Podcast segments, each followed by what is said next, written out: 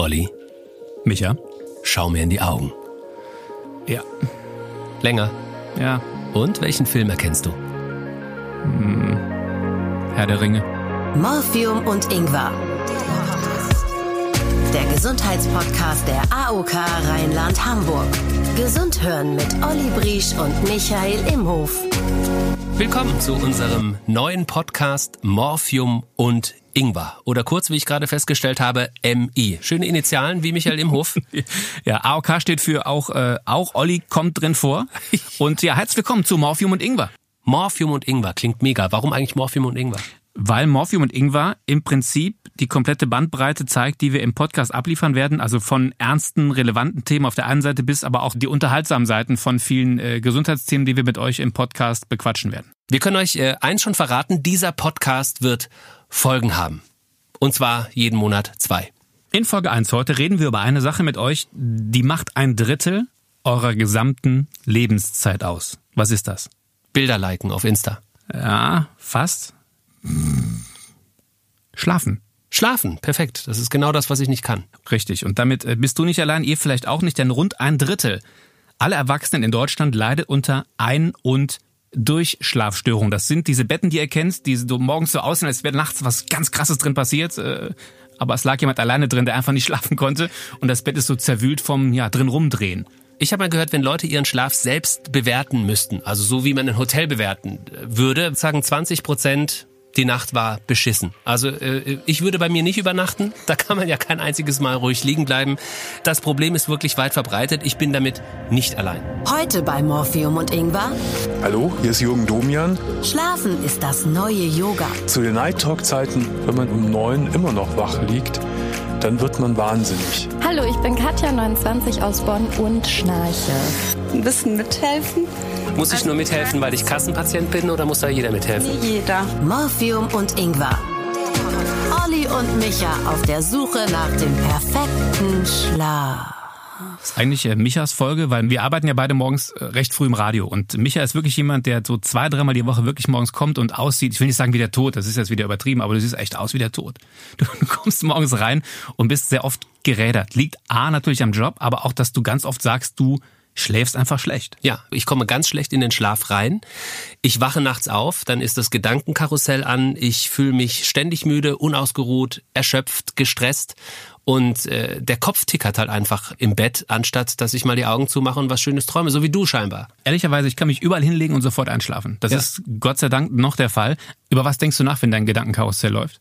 Das sind Kleinigkeiten von, äh, ich wollte heute eigentlich noch das und das machen, das habe ich nicht geschafft, bis hin zu... Äh, Mir fallen die lustigsten Sachen ein und leider habe ich die am Morgen wieder vergessen. Heute kriegt ihr von uns den perfekten Schlaf und wir haben äh, unter anderem heute Deutschlands Schlafguru da, einen Arzt, der euch helfen kann, besser zu schlafen. Der kann das so überzeugend erklären, der kann dem Papst ein Doppelbett verkaufen. Also der ist wirklich äh, äh, sehr gut. Und wenn ihr eine Frau seid, ja. auch unbedingt dranbleiben, weil du jetzt hier von Päpsten und und äh, von ja. Schlafgurus redest. Ja. Es gibt eine Studie, äh, nach der sind übrigens Frauen äh, von Schlafstörungen doppelt so häufig betroffen wie Männer. Ob das an uns Männern liegt, das hört ihr dann auch in dieser Folge Morphium und Ingwer. Bist du eigentlich eher Eule oder Lerche? Ist schon wieder Karneval, oder was? Ich rede von Vögeln, nicht von Karneval. Ach so.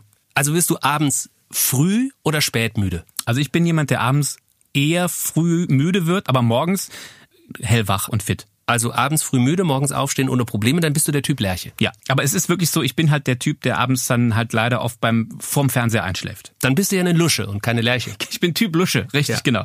Der andere Typ wäre die Eule. Das sind Leute, die die Nacht durchmachen können und äh, morgens nicht aus den Federn kommen. Also es passt auch zur Eule, kommt halt auch nicht aus den Federn.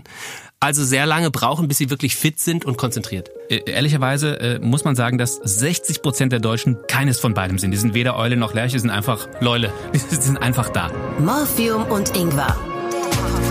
Zusatzleistung. Was wir in jeder Folge von Morphium und Ingwer machen werden, ist im Prinzip euch vorleben, was ihr machen könnt, um gesünder zu leben. Zum Beispiel, dass ich Micha gesagt habe, wenn du schon so beschissen schläfst, jede zweite, dritte Nacht, geh doch mal zu jemandem, der deinen Schlaf untersucht. In ein Schlaflabor. Richtig. Habe ich schon viel drüber gelesen. Leider hast du mir das sehr spät gesagt, weil so Termine im Schlaflabor sind schwer zu kriegen. Es ist wirklich so. Also ich habe mich wirklich bemüht darum. Ich war beim Spezialisten. Zu dem bin ich gefahren. Das ist der Mann, der auch gleich bei uns hier im Podcast zu, äh, zu Gast sein wird. Schlafguru, wie du ihn nennst. Mhm. Ne? Der hat äh, die Hände über dem Kopf zusammengeschlagen, nachdem ich ihn geweckt habe und hat gemeint, Sie wollen Platz im Schlaflabor? zweitausendzweiundzwanzig habe ich einen um achtzehn Uhr. Und ich habe dann so lange gebettelt, bis er gesagt hat, okay, wir machen das jetzt mal. Herr Imhof, ich verkable Sie, mhm. damit wir mal erfahren, wie Sie nachts schlafen. Er hat es nicht selber gemacht, es hat die Susanne übernommen. Hallo Michael. Was kommt denn jetzt alles an mich ran? Also wir haben einmal das Hauptgerät, das kommt über die Brust. Da wird alles gespeichert, da ist der Akku drin, da wird alles angeschlossen. Dann haben wir noch einen Extragurt um den Bauch, der die Atembewegung mit aufzeichnet. Dann die sogenannte Headbox, da sind halt die ganzen bunten Knöpfe dran für Gehirnströme, Augenbewegung und so weiter. Fürs E K G auf Brust und Bauch und an die Beine kommen auch nochmal extra Elektroden. Das klingt total als... Ich, Terminator. Ich, ich stelle mir das gerade so vor, als würdest du unter drei Rechnern liegen im Prinzip. Ja, du hast gesagt, isst mehr Salat. Das ist der Kabelsalat. Es ja. ist wirklich so, es werden meine Hirnströme gemessen. Und der Arzt kann am Ende sogar exakt sehen, was ich geträumt habe. Ach Quatsch, wirklich? Nee, natürlich nicht. Also man kann jetzt nicht äh, damit sehen, was man denkt oder was man träumt. Das hat mich ehrlich gesagt ein wenig gewundert, dass man die Träume nicht sehen kann, weil... Es kommt noch eine Nasenbrille, die liegt da. Was ist genau. denn eine Nasenbrille? Die misst wirklich nur den Atemfluss, wie man durch die Nase atmet. Das sehe ich dann gleich aus wie bei Emergency Room. So ähnlich. Okay, einen Schlauch im Mund kenne ich noch vom Ballermann. Aber der geht, der, geht, der geht in die Nase, ne? Na, das geht wirklich in die Nase. Das Boah. ist so ein Durchsicht, wie auf der Intensivstation. Also das ist schon... Ich kenne das, diese Leute, die immer vorm Krankenhaus stehen und rauchen, aber dann so ein Sauerstoffding in der Nase haben. Erzähl mehr von deinen Großeltern. Aber das ist, das, wie lange dauert das? Dauert das drei Stunden?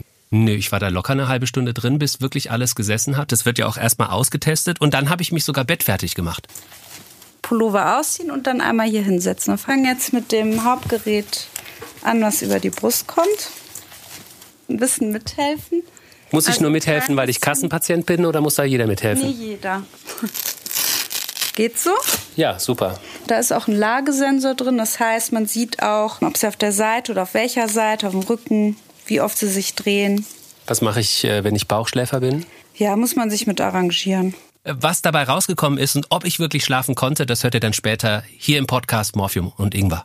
fünfzig Stunden in der Woche wären optimal, also im Prinzip sieben Stunden pro Nacht, um gesund zu schlafen. Wer sagt das? Du? Hab ich gelesen. Ob das wirklich stimmt, fragen wir am besten ihn. Doktor Michael Feld ist ein echter Gewinnertyp. Er wurde sogar in Siegen geboren. Er hat sein liebstes Hobby zum Beruf gemacht. Schlafen. Der Kölner Arzt ist Somnologe. Man könnte auch Schlafmediziner sagen, aber das klingt nicht ganz so cool wie Somnologe. Der neunundvierzigjährige hat herausgefunden, dass die Bayern die größten Schnarchnasen in Deutschland sind. Gut, das wussten wir schon vorher, aber er konnte es beweisen.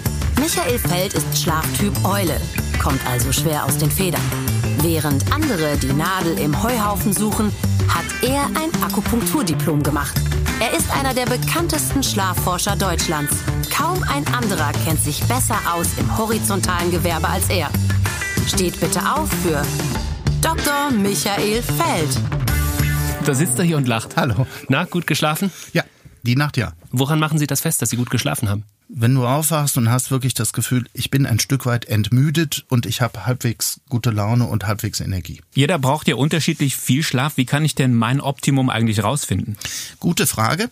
Das Einfachste und Beste ist eigentlich, wenn man es nochmal hätte, dass man zwei, drei Wochen Urlaub hat und im Urlaub, wo man keinen externen Druck hat, keinen Wecker, schaut, wie ist denn mein Rhythmus? Wann würde ich denn von selber müde? Also wenn ich mir jetzt nicht abends äh, die Hucke ja. voll knalle. Ich müsste meinen eigenen Biorhythmus erfühlen. Erfühlen. Ansonsten gibt es tatsächlich wissenschaftlich gut ausgearbeitete Chrono-Fragebögen, die kann man im Internet runterladen, kann man umsonst an irgendeine Uni schicken und kann man seinen Chronotyp ausgewertet bekommen. Da kann man dann schon mal so sehen, ich bin Eule und Lerche, man kann es aber auch selber erfühlen. Olli hat ja gerade behauptet, fünfzig Stunden Schlaf in der Woche, also sieben Stunden pro Nacht gelten als für die Gesundheit optimal. Würden Sie das unterschreiben? Ja, das Optimum wären so acht bis achteinhalb, aber sieben reichen. Aber drunter sollte es halt auch nicht gehen und das Problem ist eben, dass wir in Deutschland schon bei unter sechseinhalb sind. Im Schnitt. Warum schlafen wir so wenig? Ja, Das ist natürlich so ein bisschen die moderne Gesellschaft. Der Abend ist so interessant, man muss nicht mehr ins Bett und dadurch wird die Nacht halt kürzer und die meisten müssen halt morgens früh raus. Die meisten würden gerne morgens länger schlafen, aber der Wecker klingelt, die Kinder nölen und dann musst du raus. Kann ich diesen Schlaf, den ich nachts nicht habe, im Prinzip nachmittags nachholen? Im Prinzip ja. Natürlich ist der Tagschlaf nicht ganz so ähm, erholsam meistens wie der Nachtschlaf. Man darf nur nicht jetzt, wenn man jetzt denkt, zwei Stunden nachts und dann acht am Tag, da klappt nicht.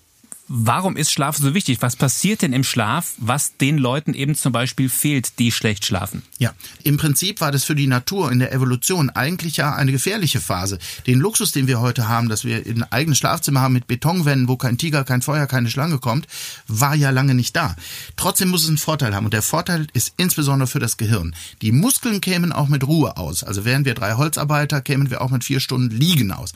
Aber das Gehirn ist so empfindlich, das muss offline gehen. Die Sinnesorgane müssen die Jalousie runtermachen, damit das Gehirn den ganzen Kram, der reingeprasselt ist, verarbeiten kann. Und wir wissen tatsächlich aus Forschungen, dass dieses Nichtschlafen zu Übermüllung führt. Es gibt tatsächlich eine Hirnmüllabfuhr nachts. Das nennt sich glymphatische Pumpe.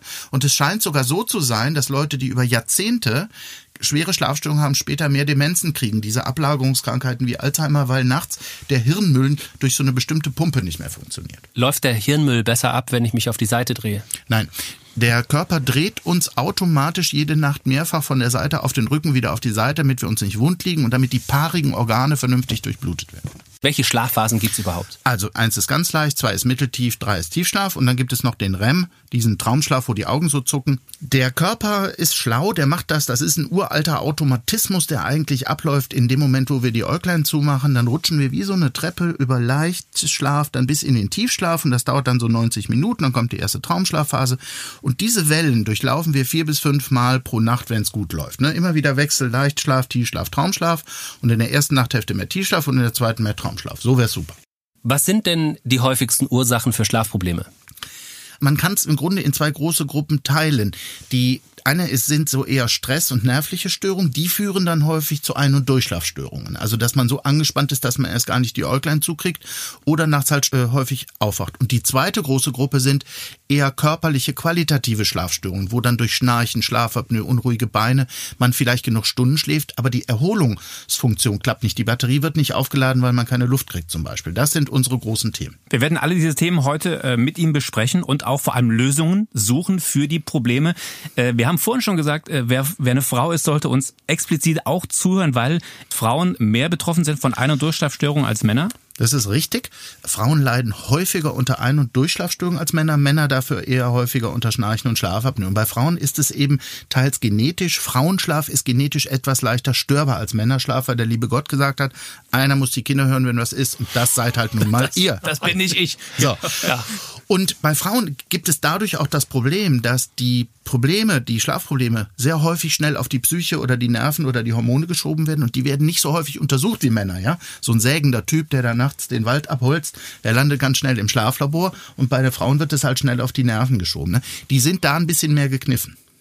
Wobei, es gibt jetzt eine Studie, die hat gezeigt, dass so Prenzlberger Elternzeitnehmer, ja, wenn es da die Männer sind, da sind die, die, die dann häufiger wach werden. Also es ist auch ein Sozialisationseffekt. Lisander, komm von der Schaukel runter jetzt. So, Olli, ich habe dich losgeschickt, einen richtig harten Fall zu suchen. Richtig, ihr hört jetzt in Morphium und Ingwer einen Menschen, der zwanzig Jahre lang gegen seine biologische, gegen seine innere Uhr gelebt hat. Das ist nicht Micha, auch wenn er so aussieht. Nein, jemanden, der gleich rüber. Es ist jemanden, den ihr, glaube ich, alle kennt. Es ist Jürgen Domian. Über zwanzig Jahre Night Talker im Radio. Das heißt, die Hochzeit seines, seines Wirkens zwischen eins und zwei Uhr nachts. Arbeitsbeginn so um die zweiundzwanzig Uhr und danach ins Bett. Wir haben ihn getroffen und ähm, es ist schon ziemlich krass, was er zu erzählen hat. Hallo, hier ist Jürgen Domian bei Morphium und Ingwer. Wie groß war die Herausforderung für dich, während zwanzig Jahren Domian ausgeschlafen zu sein? Zu den Night Talk Zeiten war das extrem schwierig für mich. Das war eines der größten Probleme während dieser Zeit. Ich bin in der Regel immer erst so gegen halb sechs ins Bett gekommen. Um drei, viertel nach drei war ich zu Hause und dann war man trotz aller Routine aufgedreht und voller Adrenalin. Und dann brauchte ich immer so meine zwei Stunden, um die Systeme runterzufahren. Und wenn man dann, wenn man erst um, um halb sechs ins Bett gegangen ist, vielleicht um, um neun immer noch wach liegt, dann wird man wahnsinnig. Dann bin ich wieder aufgestanden und habe noch mal ein bisschen Video geschaut, Fernsehen, und habe dann versucht, das eigentliche ins Bett gehe Ritual nochmal zu wiederholen, weil ich auch gelernt habe, dass es nichts nutzt, dann eine ganze Stunde oder noch länger einfach im Bett zu liegen, weil da wird man immer immer nervöser. Wie schläfst du heute? Ach, mittlerweile wieder ganz okay.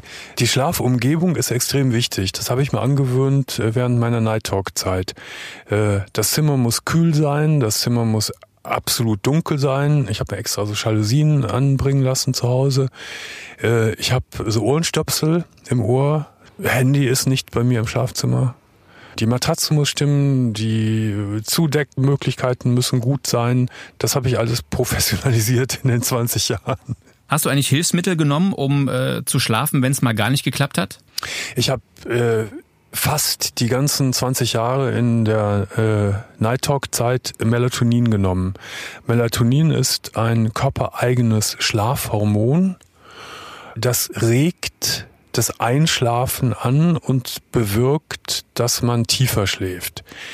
Das hat aber auch nicht immer geholfen. Ich habe natürlich auch experimentiert mit allerlei Schlafmitteln.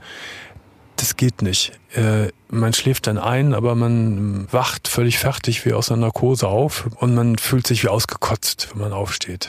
Was ihr nicht wisst, Jürgen Domian hat einen Schlaftick. Äh, darf ich das verraten mit dem äh, Schlafsack, in, den du überall hin mitnimmst, oder soll das keiner wissen? Ja, diesen Tick habe ich in der Tat. Ich habe immer einen Schlafsack bei mir. Äh, ob ich, egal ob ich in der Hütte in Lappland schlafe oder in einem Fünf-Sterne-Hotel. Es hat in erster Linie damit zu tun, dass ich Ähm, Milbenallergiker bin. So fing es an. Mittlerweile aber weiß ich es wertzuschätzen, weil es ein Teil meines Schlafrituals ist. Das ist mein Zuhause. Auch wenn ich dann auf Reisen bin und lang auf Reisen bin, ist das immer so ein kleines Refugium, Ohrstöpsel, mein, mein Schlafsack und ähm, ja, mein kleines Zuhause, was mir hilft, dann meistens einigermaßen gut zu schlafen. Wir wünschen dir gute Nächte. Ja, vielen Dank. Doktor Michael Feld, das haben Sie äh, Domian gehört. Wie bewerten Sie das? Was ist das? Was macht er für einen Eindruck, wenn er erzählt von diesen zwanzig Jahren?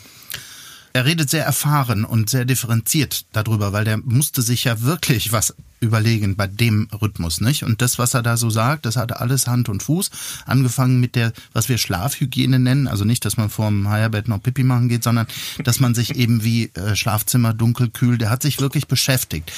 Aber, und er sagt natürlich auch, und was zum Beispiel, wo er das da mit dem Melatonin sagt, das Problem ist, dass das Schlafhormon oder auch die Schlafmittel, wenn ich die halt erst morgens nehme, dann ist das eigentlich fast gar nicht mehr möglich. Zum Beispiel wirkt Melatonin tagsüber kaum in den Zellen, das dringt gar nicht ein.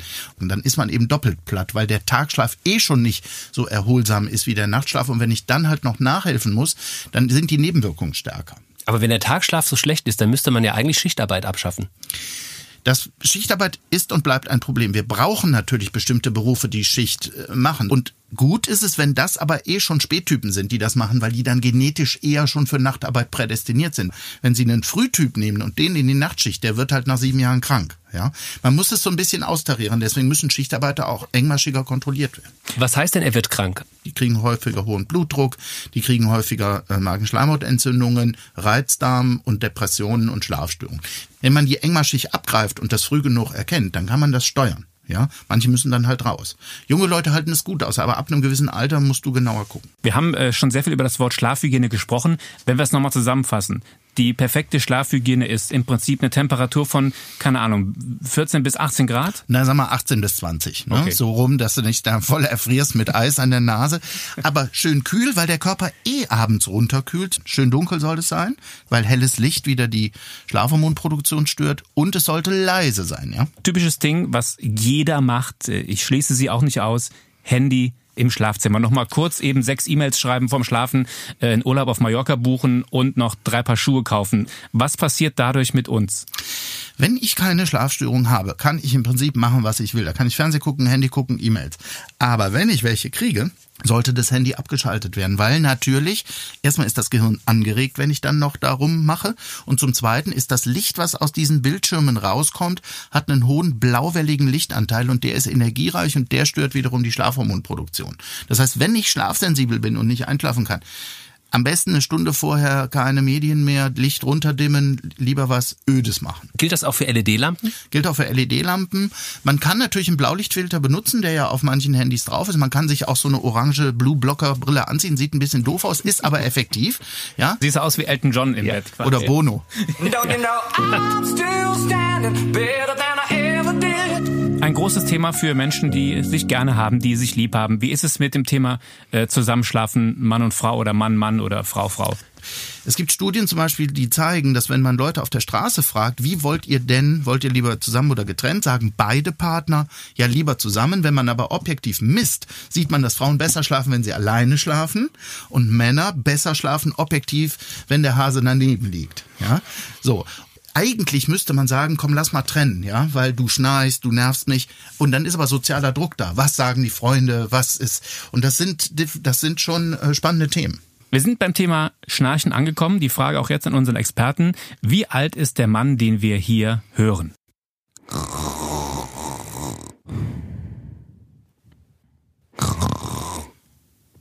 Darf ich mitspielen? Ja. zweiunddreißig. zweiunddreißig, Doktor Feld? Er war jünger.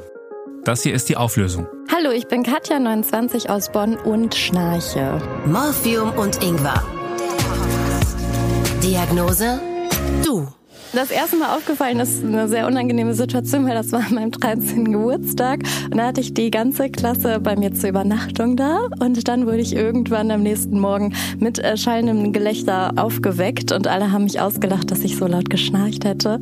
Und äh, auch der Junge, in den ich verliebt war, der war auch da. Und das war unendlich peinlich. Mittlerweile habe ich einen Freund. Und da ist der Trick in unserer Beziehung, dass er immer probiert, vor mir einzuschlafen. Beziehungsweise schläft er immer relativ schnell ein. Und ich warte immer so ein bisschen und dann schlafe ich erst. Also ich schäme mich total für mein Schnarchen. Ich kann an öffentlichen Orten irgendwie im Flugzeug oder in der Bahn kann ich nie einschlafen. Gegen das Schnarchen habe ich schon verschiedene Sachen probiert. Ich habe mal äh, wirklich mir so Tennisbälle habe ich mir so in den Rücken gemacht, in den Pyjama, weil ich gehört habe, dass wenn man auf dem Rücken liegt, dann schnarcht man am meisten. Ich schlafe immer auf dem Rücken. Dann habe ich mir auch mal so Sachen im Internet bestellt, äh, irgendwelche Kieferdinger, die unglaublich wehgetan haben und es war nie wirklich fruchtbar leider. Ich habe nicht so die richtig guten Tipps. Ich äh, gehe immer so damit um, dass ich das einfach vorher verkünde und immer sage, Leute, es tut mir leid, ich schnarche. Oder wenn ich auf Reisen bin in einem Hostel, dann habe ich immer Earplugs dabei, die ich dann äh, verteile und sage, Leute, es tut mir leid, aber ich schnarche und hier sind ein paar Ohrstöpsel. Morphium und Ingwer. Diagnose? Du. Ist Schnarchen denn gefährlich? Ab einem gewissen schweren Grad ja. Also normales Schnarchen, wenn es nur ab und zu ist, leise und nur vielleicht, wenn ich was getrunken habe oder nur, wenn ich erkältet bin. Das ist harmlos. Wenn ich aber jede Nacht da wirklich ganz laut oder wenn Zuckungen dazukommen oder Atemaussetzer, dann ist es ein gefährliches Schnarchen. Dann geht das auf die Pumpe. Dann kriegen die Leute häufig hohen Blutdruck, Übergewicht oder geht auf die Psyche. Das sollte man dann behandeln. Gibt es vielleicht Anzeichen, auch jetzt gerade was diese Schlafapnoe angeht, wo man sagt, jetzt ist Alarm, jetzt fährst du mal zum Arzt. Eindeutig. Und die Partner sind häufig unsere allerbesten Messgeräte, sage ich jetzt mal, weil die halt was mitkriegen. Wenn derjenige oder diejenige da wirklich rumröchelt, ja, wenn das mit, mit so Pausen dann ist, wo dann einfach die Atmung stehen bleibt, wenn der hochschreckt, wenn der zuckt, wenn das so ein richtiges Abröcheln ist, dann ab zum Arzt. Der direkte Weg zu Ihnen oder wie läuft das? Also der normale Weg ist eigentlich, dass man erst zum Hausarzt geht, der das sich anhört, dann überweist der Hausarzt zu einem Lungenarzt oder Hals-Nasen-Ohrenarzt. Dort wird eine Vormessung gemacht, eine ambulante Schlafmessung, eine kleine. Und wenn da dann was auffällig ist, dann kommt man ins Schlaflabor. Ab wann muss ich dann zum Hausarzt gehen? Man kann Pi mal Daumen sich eine ganz gute Dreierregel merken, ja. Wenn Schlafstörungen jetzt länger als drei Monate am Stück sind, öfter als dreimal pro Woche und du mehr als drei Stunden pro Nacht rumhühnerst, wach, dann geh zum Arzt, drei drei drei, ja. Dann muss man gucken, damit sich das nicht festsetzt. Ich bin ja mittendrin in dieser äh, Schlaflaborszene, lieber Oliver. Ich habe mich ja in diesen Selbsttest begeben und dank Ihnen, äh, Herr Doktor Feld, durfte ich mal komplett verkabelt werden. Und ich hatte sogar die Luxussituation, dass Sie mich nach Hause schicken mussten, weil es war einfach kein Platz im Schlaflabor. Ja, normalerweise wären Sie in so ein richtiges stationäres Schlaflabor gekommen mit Überwachung nachts. Jetzt sind die Wartezeiten im Moment aber äh, ellenlang, so dass wir Ihnen das jetzt ausnahmsweise mal mobil angehangen haben. Das geht auch und dann konnten Sie zu Hause schlafen. Und haben wir einiges gesehen.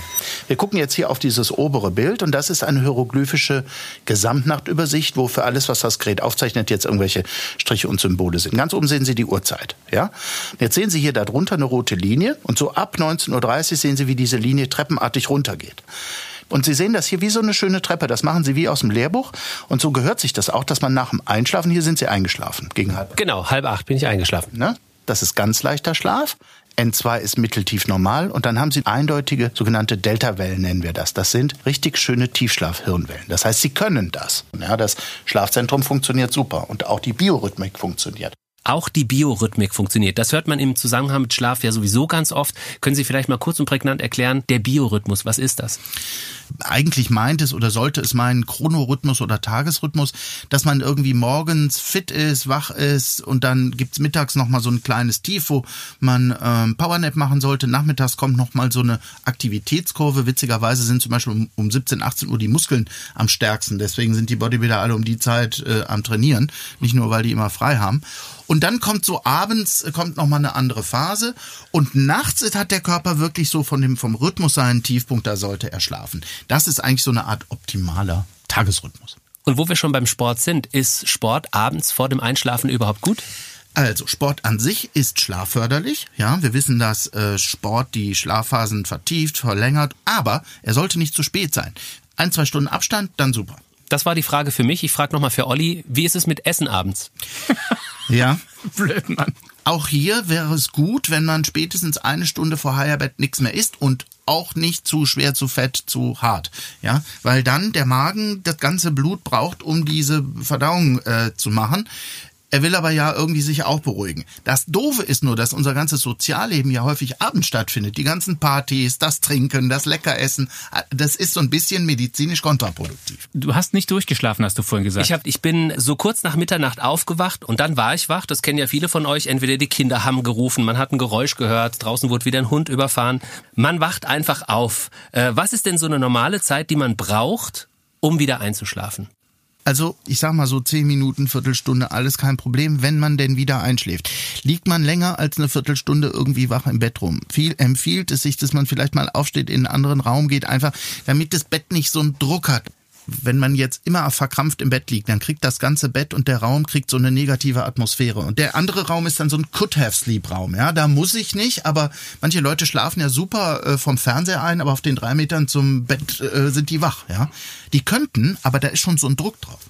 Das mit dem Druck kenne ich tatsächlich und es entsteht auch noch was anderes. Bei mir, das Gedankenkarussell kommt in Fahrt. Also ich fange an, über den Tag nachzudenken, was ich wieder alles nicht geschafft habe. Und ich habe auch das Gefühl, die Gedanken bekommen so eine Schwere. Liegt das einfach nur daran, dass ich nachts nachdenke?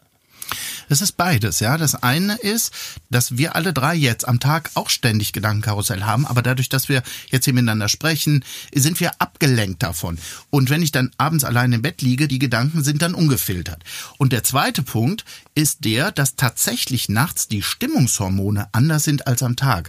Weil eigentlich würden wir ja schlafen. Na, hat der liebe Gott gedacht, was soll ich dem jetzt Stimmungsaufheller in die Rübe kippen? Die brauche ich ja tagsüber. Sodass dieses äh, Nachts sind alle Katzen grau tatsächlich eine Bewandtnis hat. Tatsächlich kommen uns Sorgen nachts, gerade dann ist es noch dunkel, wir sind alleine, der andere schläft, man hat Schlafneid. Dann kommen einem die Sorgen viel, viel schlimmer vor als am Tag. Und wir empfehlen den Leuten zum Beispiel auch, schreib dir die Sorgen nachts auf den Zettel und guck dir das morgen früh um elf nochmal an, ist vielleicht nicht mehr so schlimm. Ich möchte noch ein Ü achtzehn Thema anschneiden und zwar ist das ein Zitat, das ich irgendwo mal gelesen habe, keine Ahnung von wem es ist. Und zwar Einschlafstörungen sind Beischlafstörungen. Ist da was dran?